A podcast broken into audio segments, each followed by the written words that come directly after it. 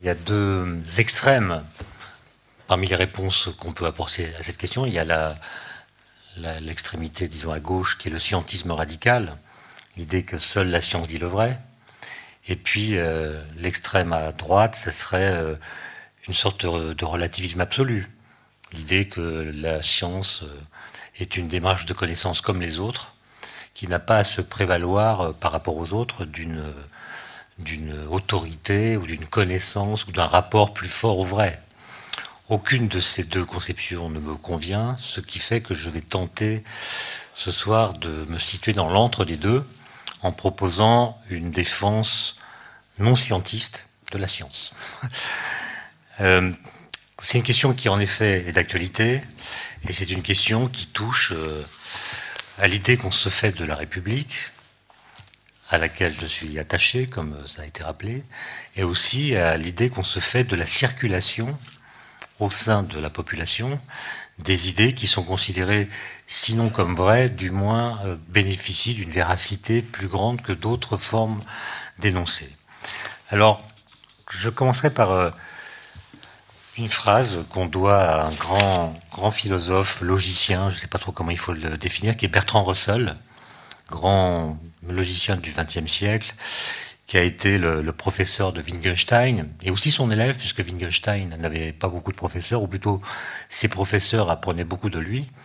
Et il a l'originalité, et je crois que c'est une exception, d'avoir également reçu le prix Nobel de littérature en 1962, ce qui est assez rare chez les scientifiques. Et il disait ceci, le concept de vérité, compris comme dépendant de faits qui dépassent largement le contrôle humain, a été l'une des voies par lesquelles la philosophie a jusqu'ici inculqué la dose nécessaire d'humilité. Ça, c'est une phrase très importante parce qu'elle dit que si on croit à la vérité, alors, euh, non pas simplement au fait qu'elle est accessible, mais si on croit à son existence, alors tous les propos qu'on espère pouvoir tenir à son sujet sont nécessairement humbles. C'est à partir du moment où l'idée de vérité se fane ou même disparaît complètement, qu'on se croit autorisé à toutes les formes de discours.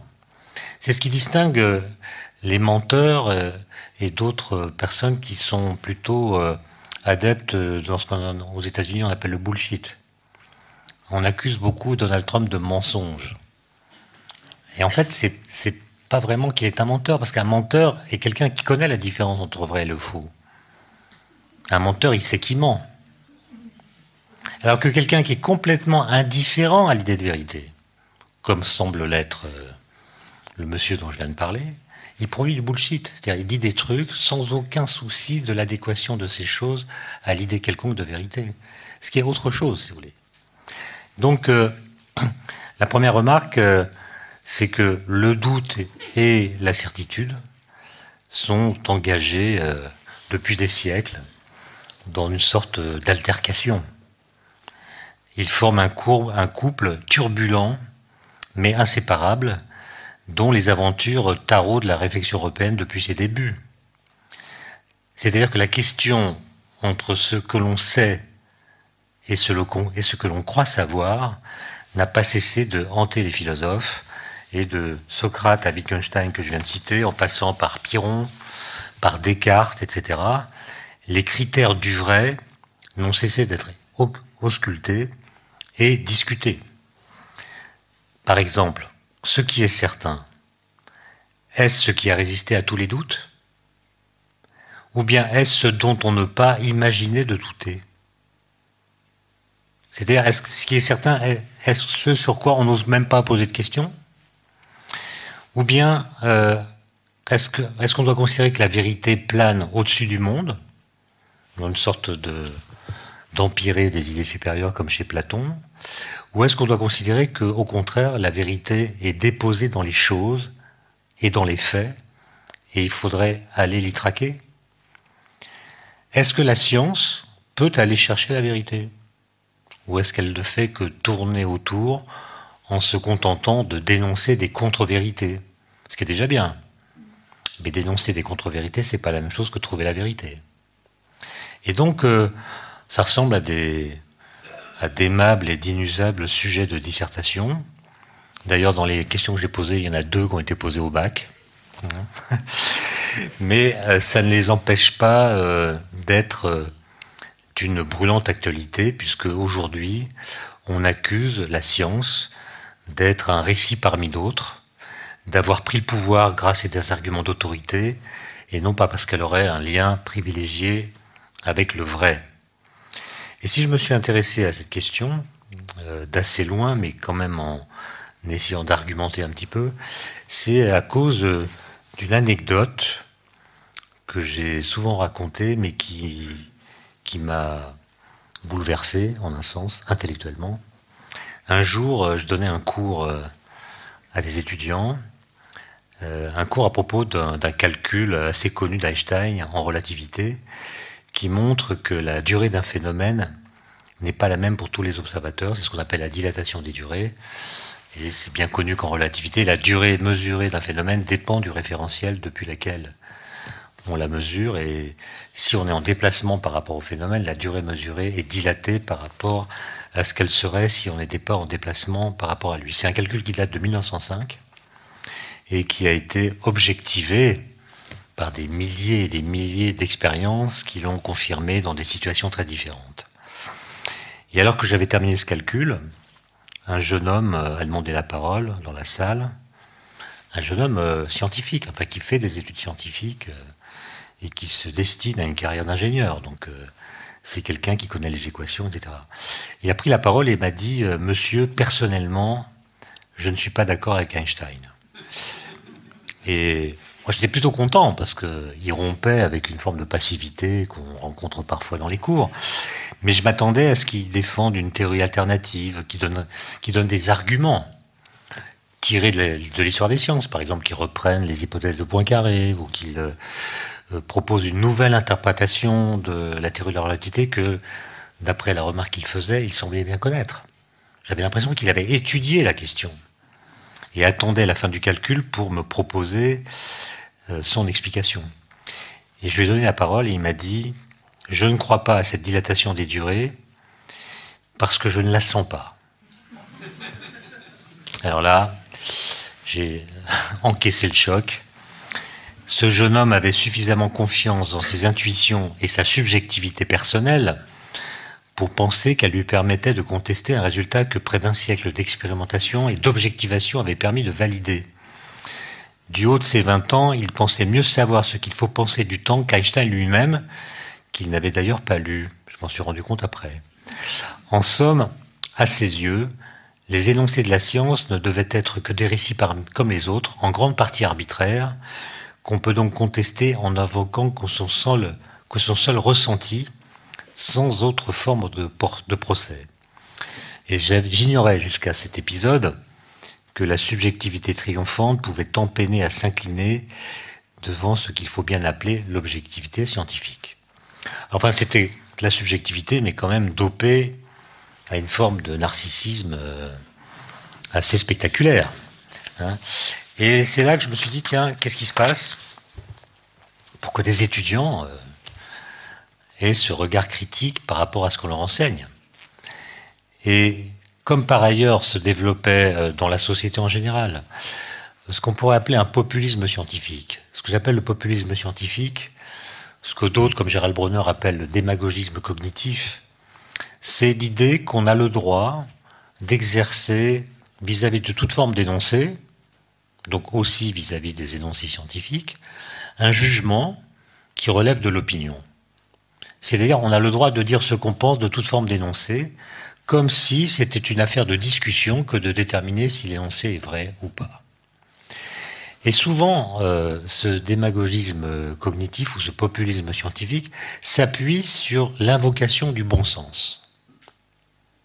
On invoque le bon sens pour contester euh, ce qu'on dit. Par exemple, c'est un épisode qui m'a lui aussi traumatisé, la controverse sur le climat. Ça fait 40 ans que les climatologues disent la même chose, en précisant d'année en année leurs euh, analyses et leurs prédictions. Mais en 2007-2009, pendant cette période, il y a eu un assaut médiatique des climato-sceptiques, dont certains invoquaient des arguments de bon sens. Par exemple, disaient les climatologues sont des imposteurs. Ça, c'est pas du bon sens, c'est plutôt la conclusion. Les climatologues sont des imposteurs puisqu'ils prétendent prédire le climat dans un siècle, alors qu'on ne peut déjà pas prédire la météo de là de 15 jours. C'est du bon sens, c'est éloquent, c'est convaincant, et c'est évidemment parfaitement faux. Puisque si c'était vrai, je ne pourrais pas dire qu'à Paris au mois d'août, il fera en moyenne plus chaud qu'au mois de janvier. Or, je vous le garantis. Donc je fais là une prédiction climatique qui va au-delà de l'horizon de la météorologie. Et donc, euh, il me semble que la démarche scientifique, en tout cas je parle de la physique essentiellement, n'a pas été bien comprise. La physique moderne, celle qui commence avec euh, Galilée, disons, au XVIIe siècle, est une physique complètement novatrice qui va rompre avec Aristote en expliquant que les vraies lois physiques sont des lois cachées, pudiques, qui ne se montrent pas dans les phénomènes qui pourtant les expliquent, et la plupart du temps, ces lois physiques contredisent le bon sens, elles se bâtissent contre l'opinion, dit Bachelard, et pire que ça, elles contredisent les phénomènes qu'elles expliquent comme le dit Alexandre Coiré, grand philosophe des sciences, le pari de la physique depuis Galilée, c'est d'expliquer le réel par l'impossible. C'est-à-dire expliquer ce qu'on voit par des lois qui, lorsqu'on les entend pour la première fois, semblent correspondre, correspondre à des énoncés absurdes, impossibles, antinaturels. C'est donc l'idée que les lois de la nature sont des lois qui nous semblent contre nature. C'est pour ça que Bachelard dit l'esprit scientifique, pour ce qui est de la physique moderne, suppose d'accepter de penser contre son cerveau. Évidemment, on pense toujours avec son cerveau. Mais ce que veut dire Bachelard, c'est que de temps en temps, notre cerveau, qui a été formaté par l'évolution, nous incite à croire vrai des choses qui nous permettent de nous adapter à notre environnement. Mais les choses qui nous permettent de nous adapter à notre environnement sont peut-être des solutions pragmatiques qui n'ont rien à voir avec l'idée même de vérité. Je vous donne un exemple que j'ai déjà cité, je crois, la dernière fois rapidement. La chute des corps. Quand vous faites des expériences, vous faites tomber des corps de masse différentes dans l'atmosphère, euh, vous voyez que les corps, lourds, les corps lourds tombent plus vite que les corps légers. Aristote en a fait une loi en disant plus c'est lourd, plus ça tombe vite.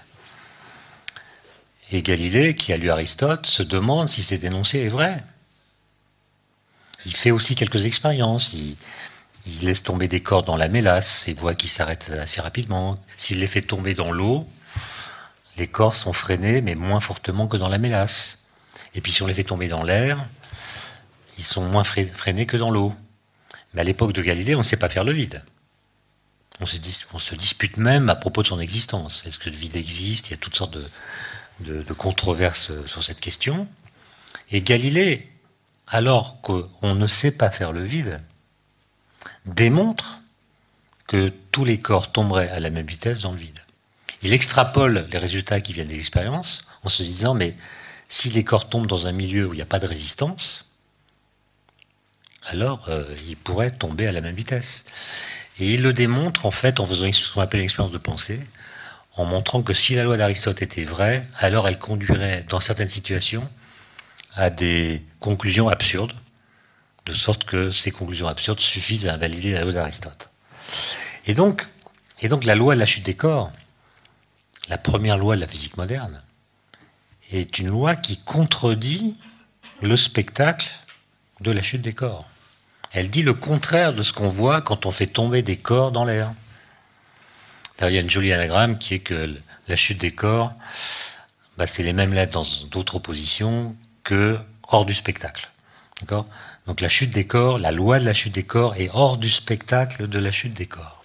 Et donc si on veut la trouver, c'est pas en la déduisant de l'observation, ou ça n'est pas non plus en invoquant une raison qui serait configurée à l'avance, c'est en essayant de percer l'écran des apparences pour découvrir le fond intelligible que, cette, euh, que ces apparences nous masquent. Et pour ça, il faut, euh, avoir euh, une forme d'esprit critique, il faut produire des écarts de pensée grâce auxquels le monde va décoïncider de ce qu'il nous montre. Finalement, tous les gens qui ont fait avancer la physique, les génies dont on connaît tous les noms, Galilée, surtout Einstein et quelques autres, sont des gens qui ont utilisé comme arme rhétorique principale ce qu'on appelle l'expérience de pensée, c'est-à-dire faire une expérience avec de la pensée, et non pas faire une expérience dans un laboratoire. C'est après que les expériences dans les laboratoires deviennent importantes. Mais la première étape, c'est d'essayer d'imaginer ce qu'impliquerait telle ou telle loi physique considérée comme vraie dans telle situation qu'on ne peut pas réaliser mais qu'on peut imaginer. quand Einstein se demande qu'est-ce que je verrais si je me mettais à cheval sur un rayon lumineux, ben, il comprend qu'il est dans une situation euh, bizarre où la lumière est immobile par rapport à lui.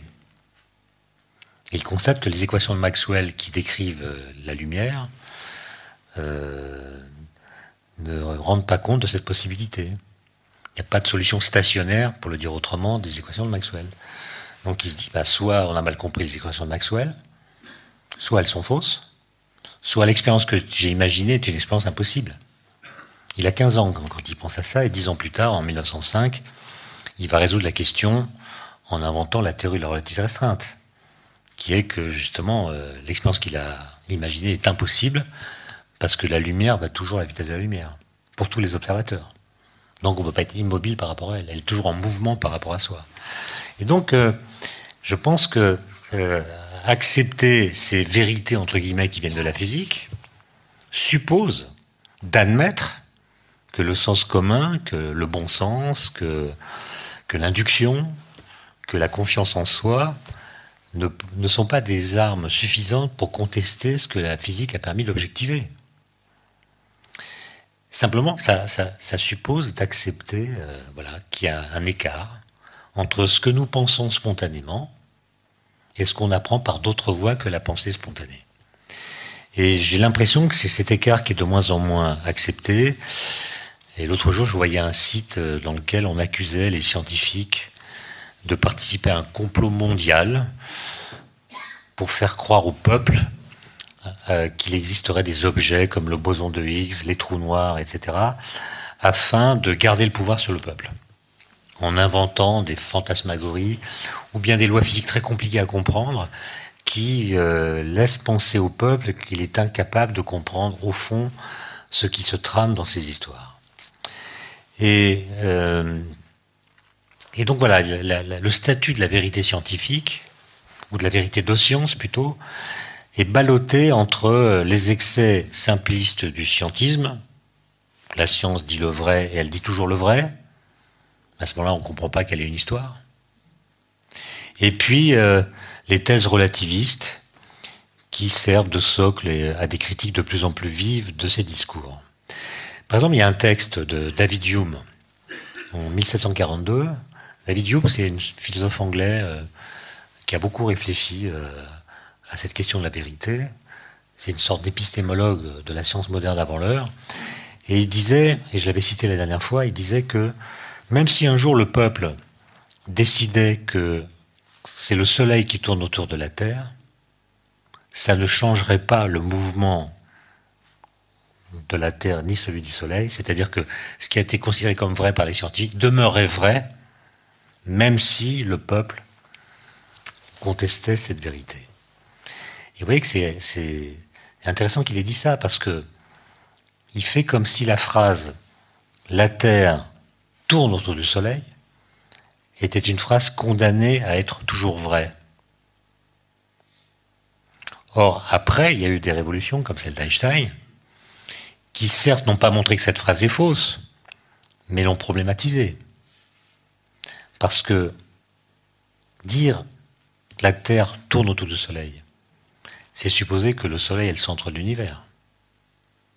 Et c'est faux. Le Soleil, c'est une étoile assez banale qui tourne autour du centre de la galaxie. La galaxie tourne autour d'autres galaxies. De toute façon, il n'y a pas de centre. Et donc dire qu'un objet tourne autour d'un autre objet comme si cet objet autour duquel il tourne était fixe, c'est une contradiction dans les termes. Et en plus, la théorie d'Einstein, elle nous dit que tous les référentiels sont équivalents. ben, j'ai le droit de prendre comme référentiel la Terre. Et si je prends comme référentiel la Terre, c'est bien le Soleil qui tourne autour. En fait, ce que dit Einstein, c'est que les lois physiques sont les mêmes dans tous les référentiels, qu'ils soient inertiels ou accélérés, peu importe. Et donc, simplement, quand vous prenez comme le Soleil comme référentiel, c'est plus simple. Les, trajectoires des planètes sont elliptiques et le Soleil occupe un des foyers de l'ellipse. C'est plus simple. Mais si je regarde le système solaire depuis la planète Mars, ou depuis Vénus, ou une autre planète euh, du système solaire, vous pourrez voir d'ailleurs ce que ça donne sur Internet, il y a des gens qui ont calculé cela, et bien on voit que ça tourne. Enfin, toutes les planètes tournent autour des autres. Donc, je ne dis pas que la phrase en question est fausse. Je dis qu'il faut la, la comprendre pour ce qu'elle veut vraiment dire. Et le passage de Newton à Einstein pour ce qui est de la description de la gravitation change la façon de dire. Or, la façon de dire est restée la même depuis des siècles, et au point que l'Europe, qui a déterminé dix questions à poser aux citoyens européens pour voir euh, au cours du temps comment évoluent les connaissances scientifiques des populations, a retenu celle-ci. Est-ce qu'il est vrai que la Terre tourne autour du Soleil? Et je sais qu'il faut répondre oui. Je ne vais pas faire d'histoire. Mais en même temps, voilà, euh, il faudrait retravailler un peu la question. Il y a une autre question d'ailleurs qui me trouble beaucoup, qui a à voir avec notre question de la vérité. Il y a une question qui est est-ce que l'électron est plus petit que l'atome? Ah, Je sais ce qu'il faut répondre. Hein. Pour avoir une bonne note, il faut répondre oui. Mais vous voyez bien que c'est compliqué parce qu'en physique quantique, est-ce qu'on peut décrire ou définir la taille d'un électron?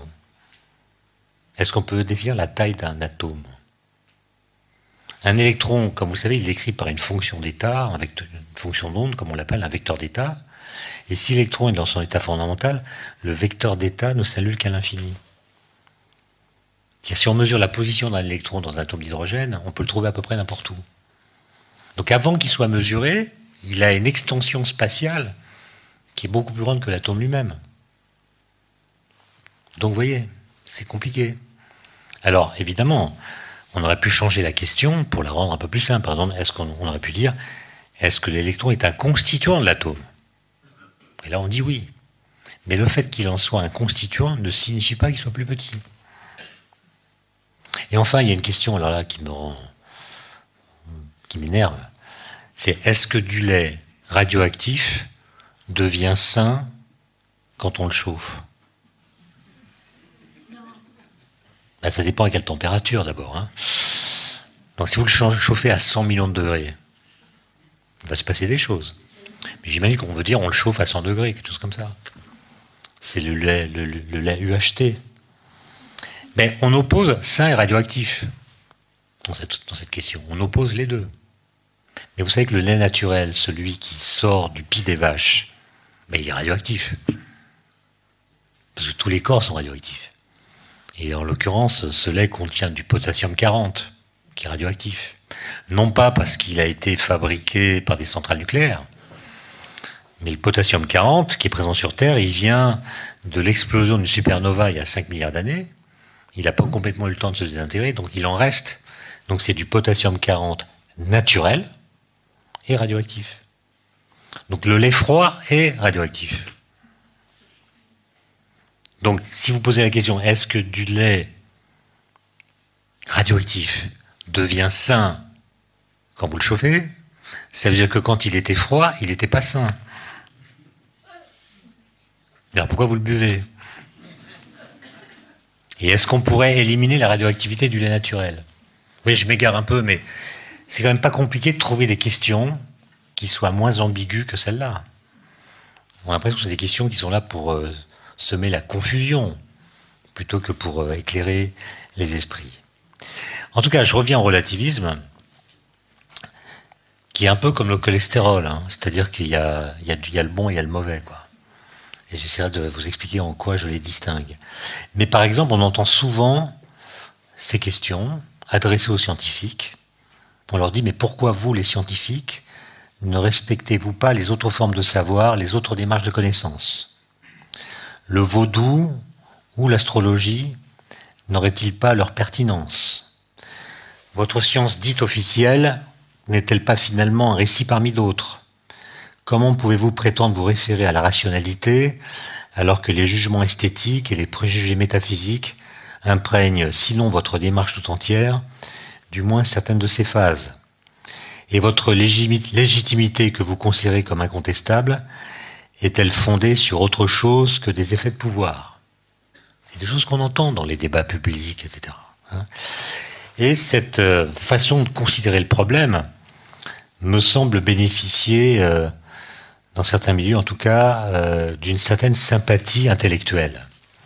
Alors pourquoi est-ce que c'est séduisant de considérer que la science est un récit comme les autres, qui a gagné le pouvoir grâce à des arguments d'autorité Eh bien, parce que interprété comme une remise en cause des prétentions de la science, une sorte d'antidote à l'arrogance des scientifiques, elle semble nourrir un soupçon qui se généralise, qui est celui de l'imposture. C'est-à-dire, on accuse les scientifiques d'être des imposteurs comme les autres. Finalement, dit-on, en science comme ailleurs, tout est relatif. C'est une phrase par laquelle on a résumé la théorie d'Einstein. La théorie de la relativité dit que tout est relatif. Et vous savez que c'est un contresens absolu. Einstein dit le temps et l'espace sont relatifs. Mais il y a des choses qui justement ne changent pas quand on change de référentiel. Par exemple, la vitesse de la lumière. Et donc, la théorie de la relativité, mal nommée, est en réalité une théorie de l'absolu. Et Einstein, d'ailleurs, en 1933, a écrit une lettre dans laquelle il reconnaît que cette appellation, qu'il qui n'a pas proposée, hein, c'est une dénomination qui a été proposée par Ehrenfest un peu plus tard, lui il n'a jamais appelé sa théorie comme cela, mais il a dit que ça a été un ravage, parce que le fait de l'appeler relativité a servi de caution scientifique au relativisme philosophique. En fait, la théorie d'Einstein, c'est une théorie qui vous dit quelles sont les choses, les quantités, les grandeurs, les constantes qui ne changent pas quand on change de référentiel. Elles sont donc absolues.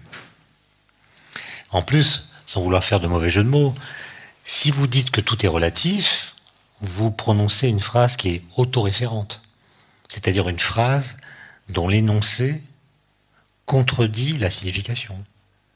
Car s'il est vrai que tout est relatif, alors il est relatif que tout soit relatif.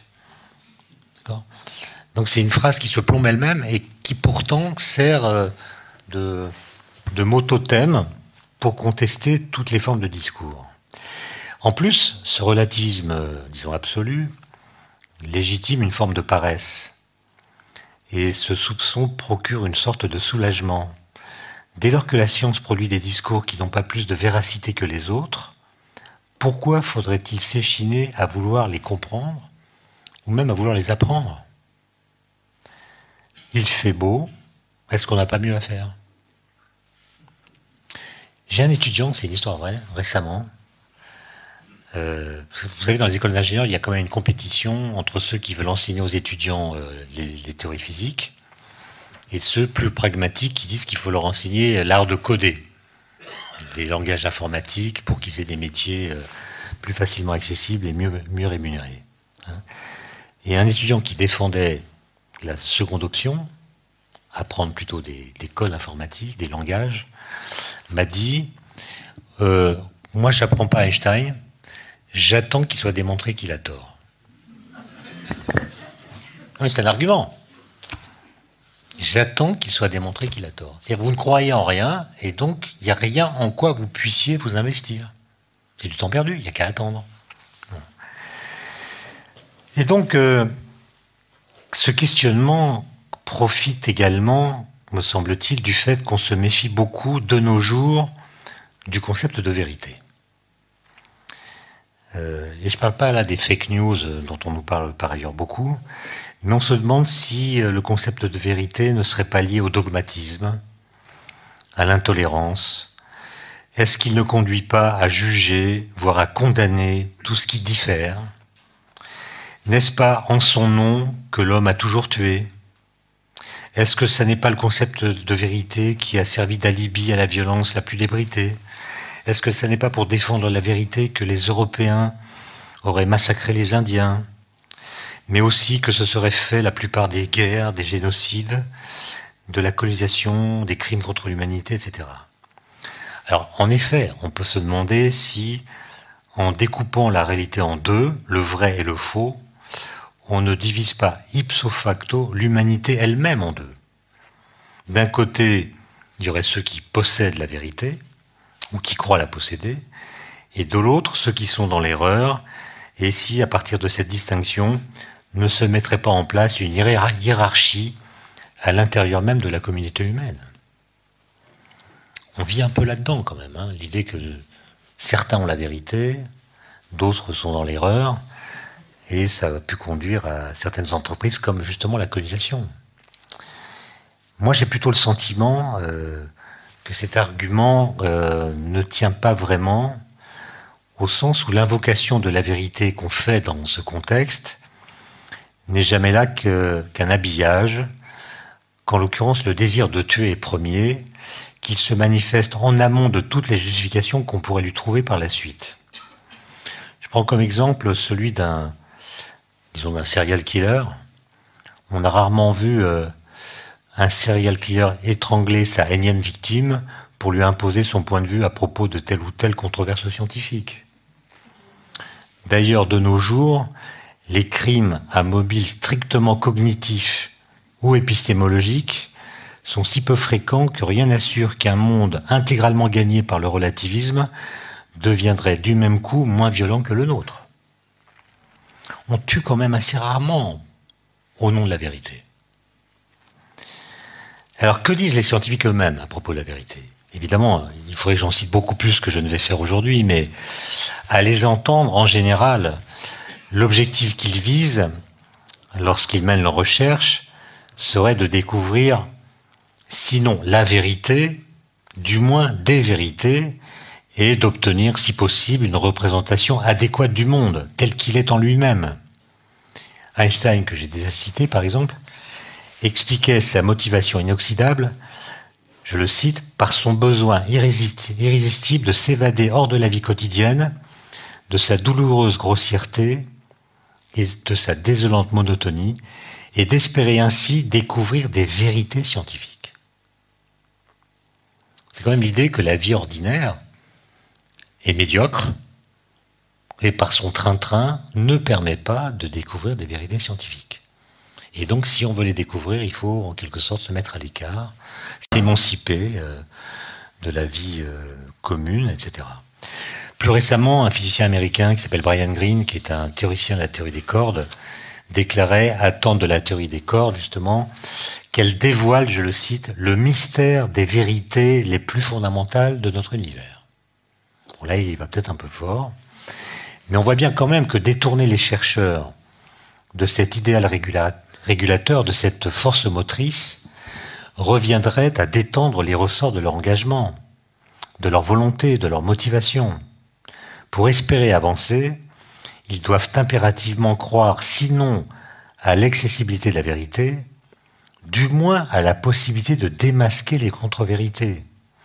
Et sans doute doivent-ils aussi adhérer implicitement à une conception optimiste, selon laquelle la vérité, dès lors qu'elle est dévoilée dans sa nudité, est toujours reconnaissable comme telle. Et si elle ne se révèle pas d'elle-même, croire qu'il suffit d'appliquer la méthode scientifique pour finir par la découvrir.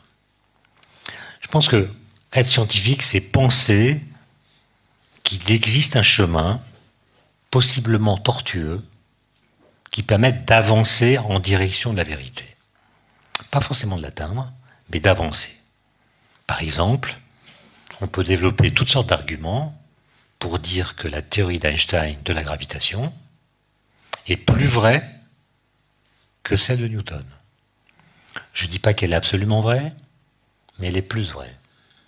Parce qu'elle a permis, par exemple, de, prédire l'existence des ondes gravitationnelles en 1916, qui ont été détectées en 2016, exactement comme elles étaient attendues. Chose que la théorie de Newton ne permettait pas de considérer. Et donc, euh, cette attitude que je résume un peu grossièrement, qui est celle des scientifiques, ne signifie nullement que les chercheurs puissent trouver la vérité, mais au moins qu'ils la cherchent. Et s'ils la cherchent, c'est par définition parce qu'ils ne l'ont pas encore trouvée. D'où l'horaire tantôt arrogant, parce qu'à force de chercher, ils obtiennent des résultats, font des découvertes, accroissent leurs connaissances, et d'où leur air tantôt humble, parce que du fait qu'ils continuent de chercher, ils ne peuvent jamais prétendre avoir bouclé leur affaire. Donc c'est ça la science, c'est ça le discours scientifique. C'est un mélange d'arrogance et d'humilité. Prenez la découverte du boson de Higgs, qui personnellement m'a fasciné. C'est quand même une particule qui a été prédite en 1964 par trois théoriciens, à partir d'arguments mathématiques, assez compliqués mais très élégants. Et ils ont enclenché des recherches qui, 48 ans plus tard, ont permis qu'on détecte cette particule en faisant entrer en collision des protons de haute énergie qui ont recréé les conditions physiques de l'univers primordial et ont permis de sortir cette particule du vide quantique. Et le boson Higgs qu'on a détecté est celui qui avait été calculé. Ça ne veut pas dire qu'on a décrit la réalité. Ça veut dire qu'on a touché quelque chose qui a à voir avec le réel. Sinon, on ne l'aurait pas trouvé. Ou on aurait vu autre chose. Mais là, il y a une sorte de coïncidence. Vous avez le droit de dire que c'est un miracle. Mais alors, ça fait beaucoup de miracles. C'est-à-dire qu'à chaque fois qu'on fait des prédictions sont confirmées par des expériences, ça fait un miracle. Mais regardez tous les miracles. Donc le relativisme absolu, celui qui consiste à dire que les théories scientifiques ne sont que des constructions sociales qui n'ont rien à voir avec le réel, ces théories relativistes qu'on peut défendre, beaucoup les défendent, en fait sont des théories du miracle. C'est à chaque fois que ça marche, c'est un coup de bol incroyable. Les ondes gravitationnelles, coup de bol incroyable. Une construction sociale a été confirmée par une mesure qui est d'ailleurs elle-même une construction sociale. D'ailleurs, une fois j'avais fait un débat avec un, philosophe ultra-relativiste qui tenait ce genre de discours. On a eu une discussion à Toulouse sur ces questions. Le, débat s'était passé, euh, disons, poliment, mais il était apparu clairement qu'on n'était pas d'accord. Et les hasards des réservations ont fait que dans l'avion de retour, nous étions côte à côte. Et je lui ai dit, bah quand même, euh, vous êtes très courageux. Et il me dit, bah oui, quand on s'exprime en public, on doit euh, affirmer ses opinions avec courage, même lorsqu'elles sont déplaisantes à une partie du public. Je dis non, non, euh, c'est pas ça que je voulais dire. Vous êtes courageux parce que vous prenez l'avion. Et là, si j'ai bien compris ce que vous dites, on est en train de voler grâce à une construction sociale. Et non pas parce que les ingénieurs ont compris deux, trois lois sur euh, la dynamique, les phénomènes atmosphériques, et, etc. Voilà. Donc ça veut dire que, qu'en fait, les relativismes, les relativistes radicaux ne croient pas tout ce qu'ils disent. Ils ont une certaine confiance dans la technologie, dont une partie est basée sur l'identification de lois physiques, qu'on considère comme vraies, sinon on ne prendrait pas l'avion. D'accord? Voilà, donc euh, euh, dans son élan même, me, semble-t-il, l'activité scientifique a partie liée avec l'idée de vérité. Peut-être pas, elle pas forcément partie liée avec la vérité elle-même, mais elle a partie liée avec l'idée de vérité, c'est bien elle qu'elle vise, et non pas l'erreur. Vous n'entendrez pas de scientifique dire, moi je bosse comme un fou là, 60 heures par semaine, pour euh, découvrir des erreurs. C'est l'erreur qui me motive. La détection des erreurs peut motiver, mais pas l'erreur en tant que but. Pour autant, pour autant, est-ce que le lien entre science et vérité est exclusif? La science a-t-elle le monopole absolu du vrai?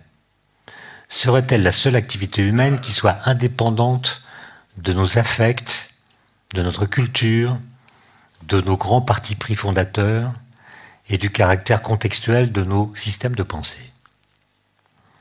Est-ce que la science est capable, en gros, de s'extraire du contexte de son apparition? Est-ce qu'elle est capable de transcender la culture? Alors, euh, vous me direz, bah, les Chinois font de la science euh, un peu comme nous. Et ça veut dire qu'il y a dans la science quelque chose qui est capable de circuler entre les systèmes culturels, même si ceux-ci sont très différents.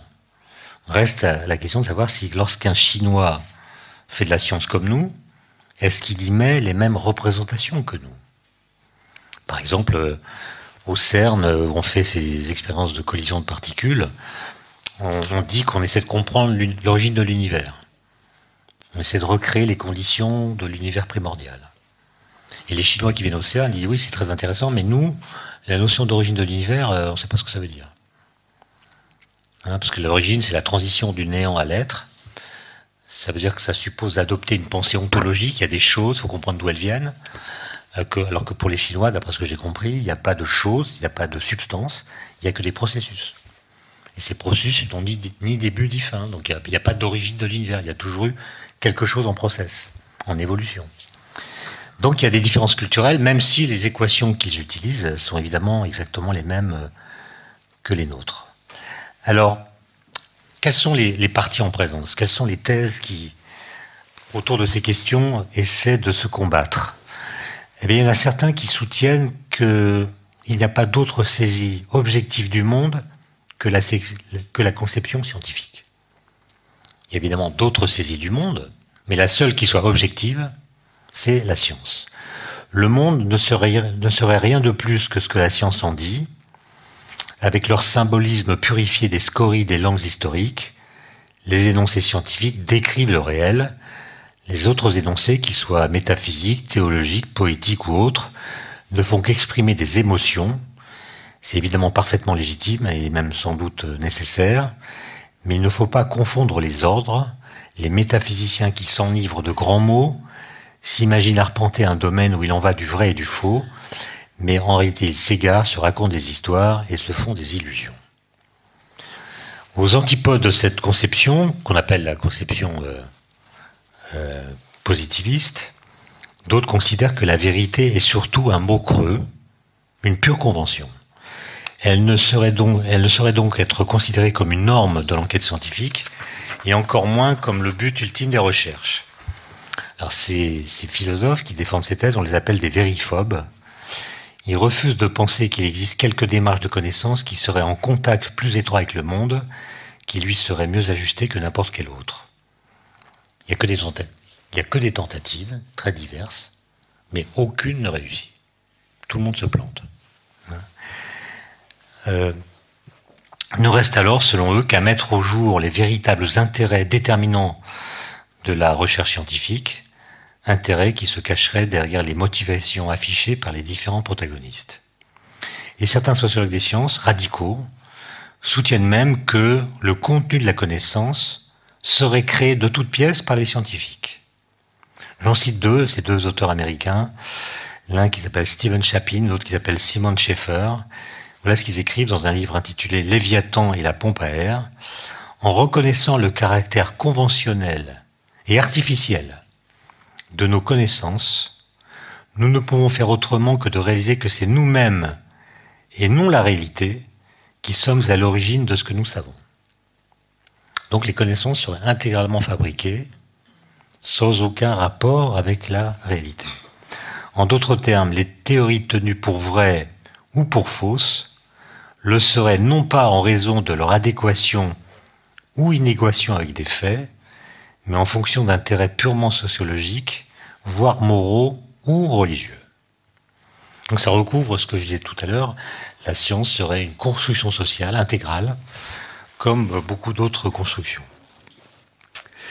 Mais alors, si on en vient à la physique, on, peut essayer de voir si ces thèses euh, peuvent être défendues ou pas. Est-il vraiment concevable que la physique euh, ne se soit développée qu'en fonction de tels intérêts? Bien sûr, euh, et c'est là qu'il y a un beau côté du relativisme. Le relativisme historique montre que toutes sortes d'influences, notamment sociologiques, dans la pratique de la recherche, euh, ne sont pas contestables. Et d'ailleurs, les scientifiques eux-mêmes le reconnaissent. Einstein, en 1905, où est-ce qu'il travaille?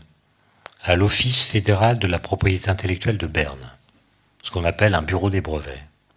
Il n'a pas trouvé de poste à l'université, il n'a pas de thèse, il travaille comme ingénieur. quels sont les brevets qu'on lui demande d'examiner?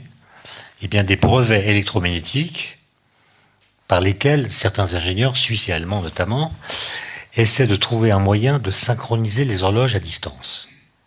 Parce que les gens prennent le train, l'heure n'est pas unifiée dans tous les pays. Euh, on veut montrer l'unité d'un pays comme l'Allemagne par l'unification de l'heure. L'Allemagne doit être à la même heure partout pour qu'on comprenne que c'est une entité euh, qui est rassemblée, disons. Il y a aussi des considérations militaires et ça devient une priorité technique nationale. Il faut résoudre ce problème. Assez vite, on comprend que les moyens mécaniques ne conviennent pas et qu'il faudra en passer par des signaux électromagnétiques. Et Einstein regarde ça. Et c'est en regardant cela qu'il comprend qu'il y, a un problème dans l'interprétation qu'on fait à l'époque de l'électromagnétisme, les équations de Maxwell, qui décrivent la propagation des ondes électromagnétiques. Il voit qu'il y a un problème. Et il voit ce problème et le résout par la théorie de la relativité restreinte, qui va affirmer qu'il n'existe pas de support à la propagation de la lumière, cette chose qu'on appelait l'éther luminifère. Il va affirmer que les ondes électromagnétiques, la lumière, se propagent dans le vide, et non pas grâce à un support, l'éther, qui permettrait que cette euh, lumière soit transportée au travers de l'espace. Et ça, évidemment, ça va évidemment tout changer. Et donc, on ne peut pas nier, et Einstein le dit lui-même, il dit si j'avais été à l'université, euh, j'aurais été soumis à la pression de la publication, et j'aurais pas eu le temps de réfléchir. Donc il reconnaît lui-même que le bureau des brevets, c'était l'endroit rêvé pour qu'il puisse faire ce type de découverte. Mais il faut remarquer deux choses. Il avait 28 collaborateurs. C'est pas eux qu'on trouvait, c'est lui. C'est que le contexte ne suffit pas. Il faut quand même un génie dans l'affaire. Et le génie, c'est pas un type qui est intrinsèquement génial sur tous les sujets, c'est quelqu'un dont le génie se manifeste à l'occasion d'un problème. Il se trouve qu'Einstein avait un génie très particulier pour résoudre certains types de problèmes qui justement se posaient à son époque. Peut-être qu'aujourd'hui, ne serait pas génial. Et ensuite, euh, une fois qu'on a dit cela, est-ce qu'on a le droit d'aller aussi loin que le relativisme radical, qui à mon avis est un mauvais relativisme, c'est pas le bon, contrairement au premier, qui consisterait à dire que la théorie de la relativité ne s'est jamais émancipée de ses conditions d'apparition. Donc ça consisterait à dire que la théorie de la relativité, même en 2019, elle a toujours à voir avec Einstein, avec Berne, avec les problèmes qui se posaient à l'époque, et avec le vocabulaire qu'il a dit euh, depuis cette époque. Moi, je pense que non. Je pense que la théorie de la relativité, euh, elle a gagné en véracité tout au long du XXe siècle, parce qu'elle a résisté à toutes les découvertes qui ont été faites depuis. il y a eu beaucoup de découvertes au XXe siècle, énormément de découvertes, mais il y a eu très peu de révolutions. C'est ça qu'il faut comprendre. Il y a eu énormément de découvertes, très peu de révolutions. Je rappelle qu'en physique, il n'y a pas eu de révolution depuis les années 20. C'est-à-dire depuis l'élaboration de la mécanique quantique. Qu'est-ce qu'on savait sur la matière en 1920 par rapport à aujourd'hui? On ne savait rien. On connaissait comme particule le proton, l'électron, pas le neutron, qui n'a été découvert qu'en 1932. Qu'est-ce qu'on connaissait comme interaction fondamentale? La gravitation, l'électromagnétisme, pas encore les forces nucléaires, qui ont été découvertes en 1932. Bref, par rapport à aujourd'hui où nous connaissons les forces nucléaires, les quarks, les leptons, les neutrinos, le boson de Higgs, etc., on ne savait rien. Et pourtant, on a toujours la mécanique quantique. Donc, moi, je considère qu'une théorie révolutionnaire qui a résisté à autant de découvertes a une solidité qu'on ne peut pas contester. Et Dieu sait si les physiciens aimeraient bien trouver des failles dans la mécanique quantique, mais ils n'en trouvent pas. D'accord? Et c'est ça qu'il faut, faut opposer, me semble-t-il, comme argument à ceux qui nous disent euh, les scientifiques sont prêts à remettre en cause le lundi matin euh, ce qu'ils ont pensé le vendredi soir. Non, il y a très peu de révolutions. Il n'y a quasiment jamais de révolution. Alors qu'il y a des données, des données, des informations de plus en plus nombreuses. Et donc ça, ça me semble être euh, la preuve, si vous voulez, qu'on touche avec ces théories quelque chose qui a à voir avec le réel. Qui n'est pas une mode, qui n'est pas un paradigme local comme ça pour répondre à une question particulière. C'est quelque chose qui nous permet d'entrer en contact avec quelque chose qui a à voir avec la, réalité. Et c'est le mieux qu'on puisse faire. Regardez, il y, a quand même des, vérités, pour le coup, euh, qu'on aura du mal à concéder dans la suite. Par exemple, la Terre est ronde. La Terre est ronde. Euh, et je pense qu'on continuera à considérer qu'elle est ronde, sauf si elle devient plate un jour.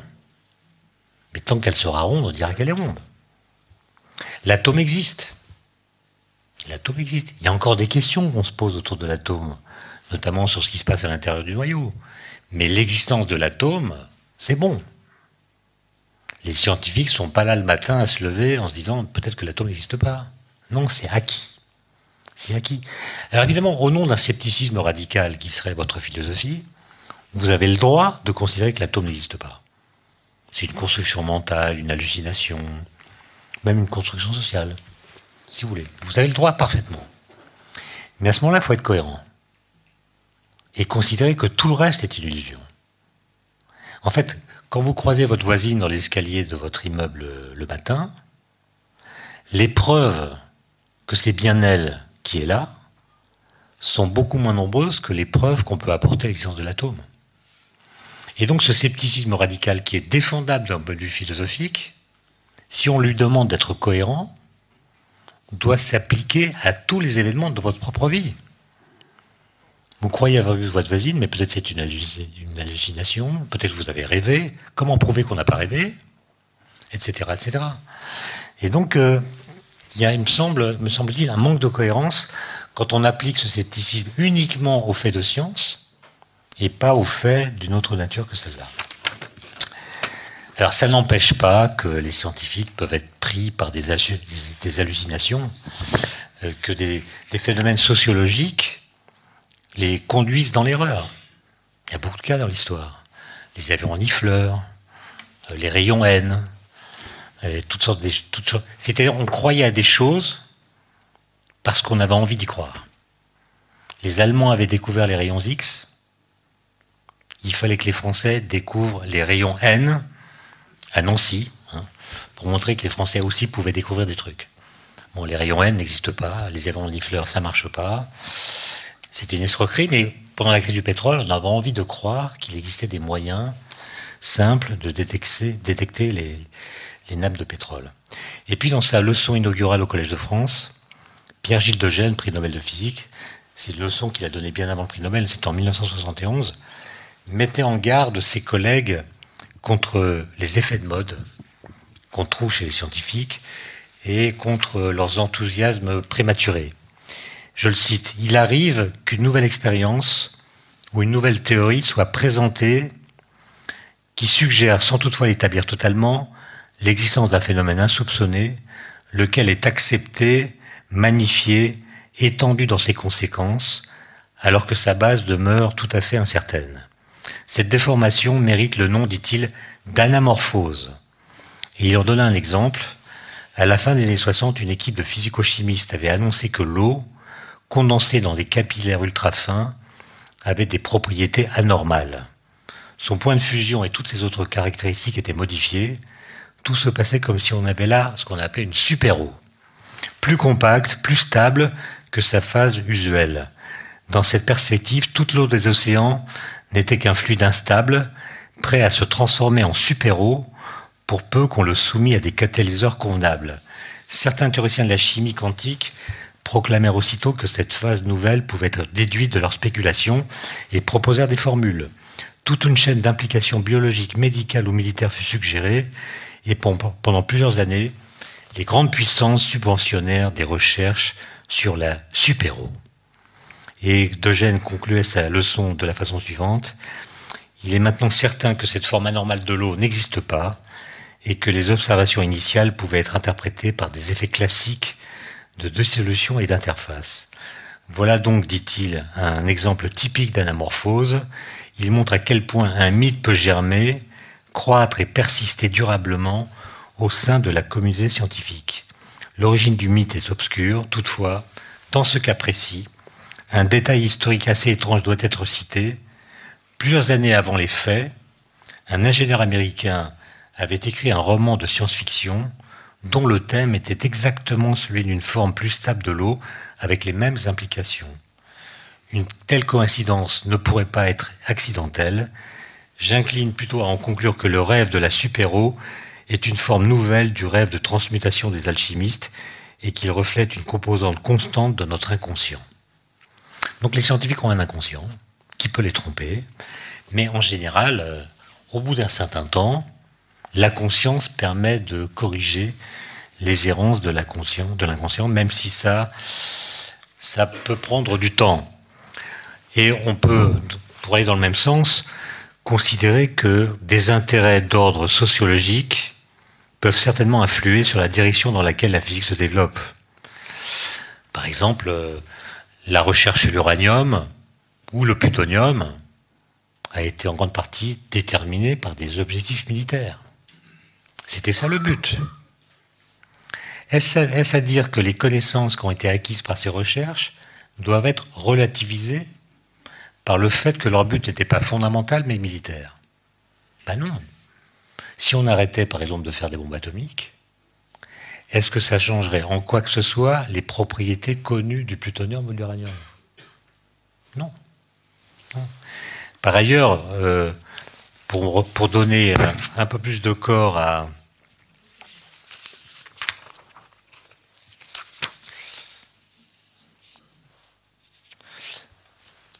au fait que le contexte peut jouer, je vais donner un dernier exemple avant de conclure.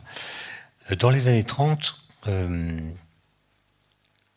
les Joliot Curie à Paris ont refait une expérience qui avait été faite par un, physicien allemand qui s'appelait Bothe.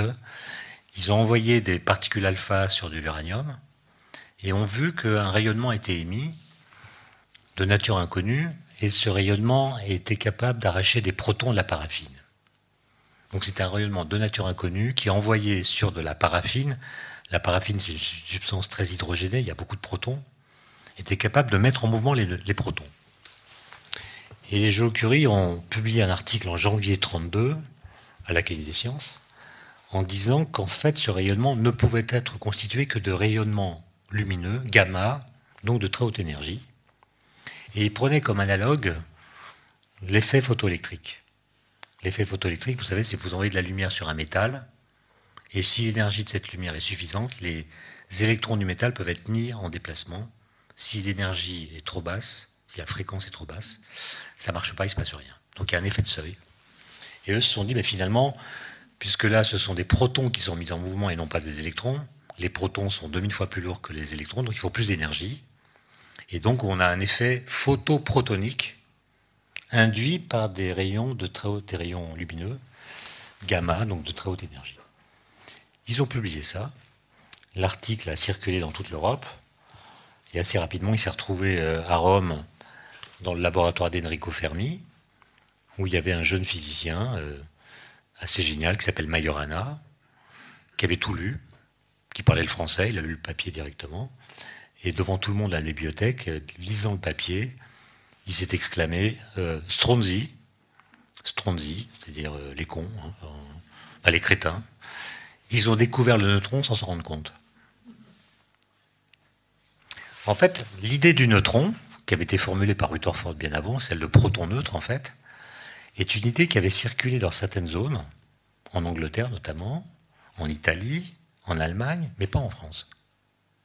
Et donc, on pourrait dire que les Joliot-Curie n'ont pas bénéficié du contexte culturel qui leur, qui leur a permis de comprendre ce qu'ils découvraient grâce à cette expérience. Eux pensaient avoir découvert un nouveau phénomène physique, alors qu'en réalité, ils avaient découvert un nouveau rayonnement, une nouvelle entité physique, on pourrait dire.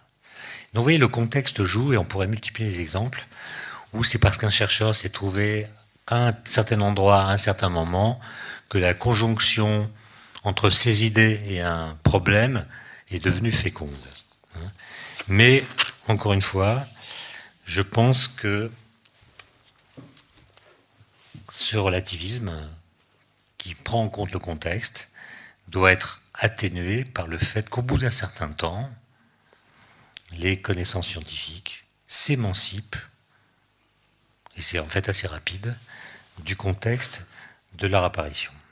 Enfin, pour finir, je voudrais juste dire que ce qui fragilise, à mon avis, l'identification des vérités scientifiques et leur prise en compte et leur reconnaissance, c'est aussi le fait que nous avons tous de très nombreuses connaissances scientifiques. Et là, je parle de toute la population. La population a des connaissances scientifiques. Euh, si on prend le petit questionnaire de l'Europe de tout à l'heure, les gens répondent plutôt bien. Euh, la Terre tourne autour du Soleil, euh, l'électron est plus petit que l'atome, etc.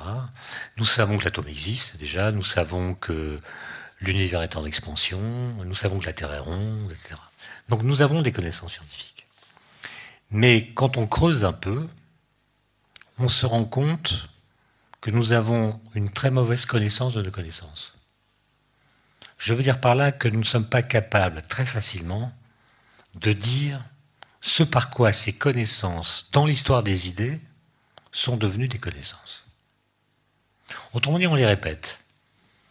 On répète que l'atome existe parce qu'on l'a entendu dire par quelqu'un, et puis tout le monde le dit, donc on le répète. Mais comment est-ce qu'on a su que l'atome existe? Est-ce que l'atome prédit par les Grecs est celui que nous avons trouvé? Est-ce que l'atome qui a été découvert possède les mêmes propriétés que celles qu'avaient imaginées les Grecs On dit toujours les Grecs sont les précurseurs de l'atome, mais en fait l'atome qui existe n'a rien à voir avec celui qu'ils avaient imaginé.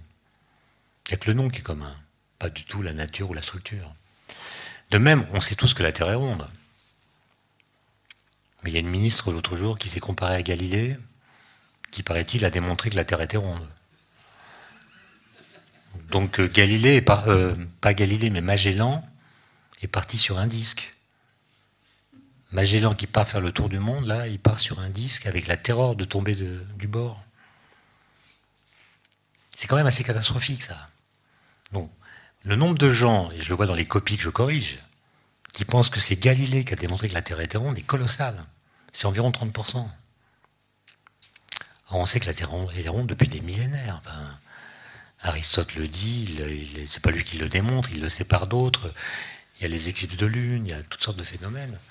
Mais personne n'est capable de raconter ces histoires.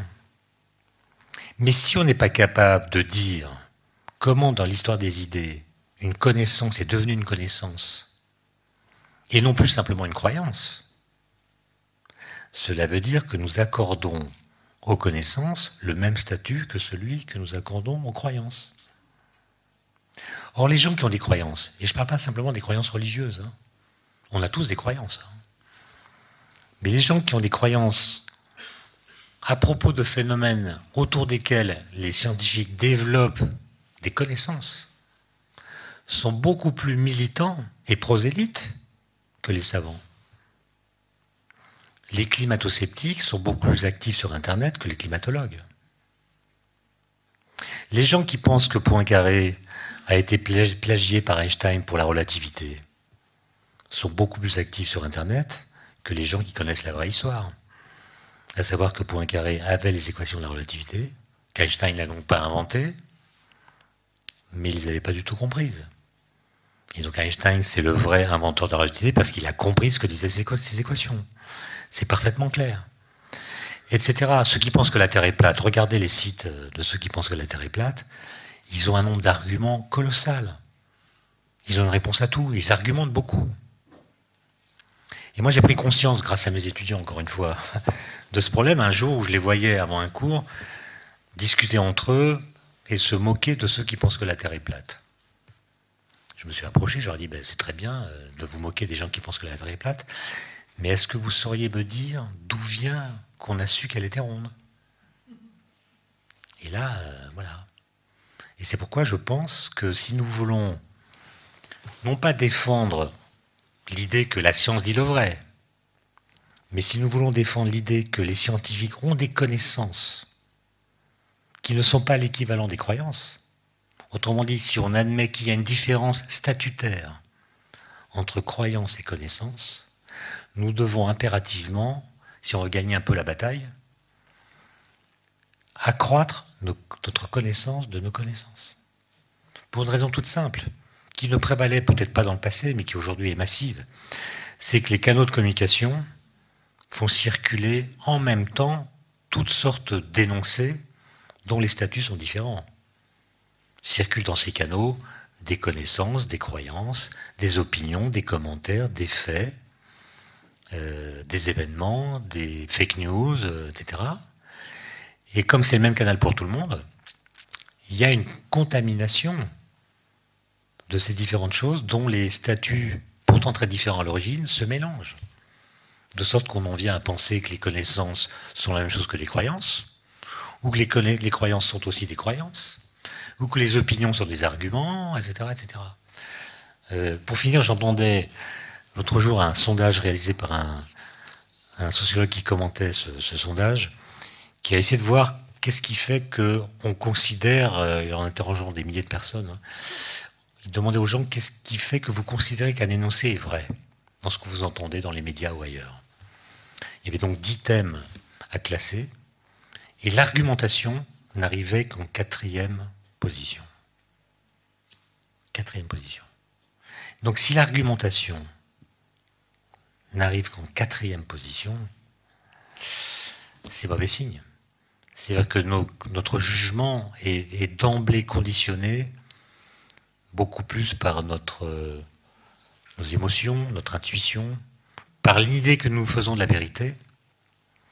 Et il y a fort à parier que dans beaucoup de jugements, alors même que nous déclarons aimer la vérité, en réalité, nous déclarons vrai les idées que nous aimons. Nous déclarons vrai les idées que nous aimons spontanément. Et la vérité, peut-être, ne nous intéresse pas vraiment. Peut-être que le cerveau, l'activité psychique, si vous voulez, vise beaucoup plus le confort psychique que la vérité. Et si une erreur nous fait du bien, pourquoi pas? Elle nous fait du bien, c'est sa légitimité. Et si ça nous fait du bien de la considérer comme vraie, pourquoi pas? C'est pour ça que la vérité, c'est quelque chose qui peut-être nous déstabilise, nous met dans une forme d'inconfort, et peut-être aussi que nous n'avons pas envie de la connaître. Renan disait, il se pourrait que la vérité soit triste. Ce que je ne crois pas. Mais est-ce qu'on est vraiment intéressé par la connaissance de la vérité? Par exemple, le boson de Higgs, je reviens toujours à lui il est vrai, entre guillemets, qu'il existe. Ah, il n'existe plus dans l'univers, mais on peut le recréer, il est encore euh, endormi dans le vide quantique, si on réchauffe le truc, il ressort. Ça, c'est en quelque sorte prouvé, enfin, c'est du solide. Mais est-ce que, ça nous intéresse vraiment? Est-ce qu'on a envie de comprendre? Est-ce qu'on a envie de savoir quelle chose ça change dans le rapport que nous établissons entre matière et masse? En fait, reconnaissons qu'en gros, on s'en fout. En gros, on s'en fout. Sinon, on réclamerait que les scientifiques s'expliquent. Et donc, c'est ça qu'il faut interroger. Il y a un texte de, de, de Nietzsche dans, dans son livre Humain, trop humain. C'est un texte d'une page que j'aurais dû amener, j'ai oublié de l'emporter avec moi. Je vais vous dire euh, en conclusion ce qu'il dit. C'est un texte qui s'appelle L'avenir de la science qu'il a écrit en 1875. Et on a l'impression, le lisant, qu'il l'a écrit la semaine dernière. Il dit ceci. La science, dit-il, apporte beaucoup plus de joie à celui qui fait de la recherche qu'à celui qui l'apprend. Il donne l'exemple de la table d'addition. On apprend, on apprend la table d'addition par cœur. On récite. On récite la table d'addition. Mais quand on la récite, on n'a aucune idée de l'effort intellectuel génial, du saut dans l'abstraction qu'ont produit les premiers hommes, qu'on n'a pas identifiés d'ailleurs, qui, qui ont été capables pour la première fois qu'on pouvait ajouter non seulement des choses, mais des nombres. Dire une pomme plus une pomme, ça fait deux pommes, ça va. Une chaise plus une chaise, ça fait deux chaises, ça va. Mais abstraire l'idée de nombre de l'idée de chose, et dire 1 plus 1, ça fait 2, quel que soit l'objet qu'on met derrière le 1, ça c'est un truc démentiel. Mais quand on apprend par cœur, on n'a aucune conscience de ce saut. Et donc la science nous apparaît triste, morne, on récite des choses. Et euh, Nietzsche dit, bah, il va falloir euh, changer ça parce que si on ne le change pas, la science qui ne nous apporte pas de plaisir va être menacée par d'autres systèmes de pensée qui nous apportent du plaisir. Et il cite la religion, la métaphysique et l'art. Il dit donc, l'homme du futur devra avoir deux cerveaux. Un premier cerveau qui est sensible à la science. Et un second qui est sensible à ce qui n'est pas la science. Il dit ce qui n'est pas la science, l'autre cerveau sensible aux passions, etc., va chauffer le cerveau qui est sensible à la science. Il dit si on n'a pas les deux cerveaux, alors on va retomber en barbarie. Pourquoi? Parce que le goût du vrai, dit-il, disparaîtra à mesure qu'il nous apportera moins de plaisir. C'est une phrase incroyable. Le goût du vrai va disparaître à mesure qu'il nous apportera moins de plaisir. Il dit donc qu'il faudra reconstruire la vérité tout le temps, tout le temps. Retravailler, ici de Pénélope, pas la vraie Pénélope, celle d'Ulysse, et qui va constamment devoir euh, remettre le truc, le métier à l'ouvrage, euh, euh, reconstruire ce qu'elle a défait dans la nuit, etc. Et il termine en disant, mais qui nous garantit que nous en, que nous en aurons toujours la force? Qui nous garantit que nous en aurons toujours la force? Par exemple, si la théorie de la relativité n'est plus enseignée, est-ce qu'elle va demeurer vivace ou est-ce qu'elle va être euh, cachée dans des logiciels ou des algorithmes qui permettront de faire les bons calculs? Est-ce qu'elle sera intellectuellement vivace pour nous, c'est-à-dire fera sens à propos de l'espace et du temps? Est-ce qu'on pensera à elle quand on pensera à l'espace et au temps, ou est-ce qu'elle sera marginalisée, laissée dans un coin à la périphérie de nos cerveaux? C'est un peu ça la question, si vous voulez. La question n'est pas tellement de savoir si la science dit vraiment le vrai, mais de savoir si les connaissances scientifiques, avec le statut qui est le leur, ont de la valeur pour nous. Et la valeur d'une chose, quand même, se mesure euh, au prix qu'on est à payer pour la défendre. Donc si on considère que les vérités scientifiques sont des vérités importantes, alors il faut démontrer par notre attitude intellectuelle qu'on les considère comme importantes. Sinon, c'est que ce ne sont pas des valeurs. Et à ce moment-là, il ne faudra pas reprocher aux scientifiques de faire, ou il ne faudra pas réclamer des scientifiques qui ne fassent des activités de recherche que pour euh, provoquer des innovations. Si on considère que la connaissance n'a pas une valeur en elle-même, alors il n'y a qu'à promouvoir l'innovation technologique sans bien comprendre ce qu'on fait.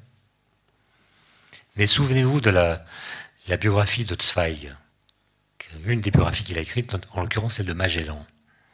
Magellan fait le tour du monde, enfin il ne le termine pas parce qu'il est tué en cours de route, mais il tente la chose. Et son but c'était de découvrir le, canal, le, détroit de Magellan pour euh, ouvrir une route commerciale. Donc le but c'était quand même de favoriser le commerce des épices et d'autres choses. C'était un but pragmatique. Et ce but a échoué. Ils ont bien découvert le détroit, mais il n'a jamais été la route commerciale qui avait envisagée. Donc l'objectif de Magellan, en fait, n'a pas été atteint. Est-ce à dire que son opération est un échec? Et Zweig dit non, parce que Magellan a ouvert l'horizon des hommes. Il a ouvert l'horizon des hommes. Et donc si ces découvertes n'ouvrent pas notre horizon, ça veut dire que nous ne rendons pas justice à la valeur que nous leur accordons par ailleurs dans nos belles paroles. Merci pour votre attention.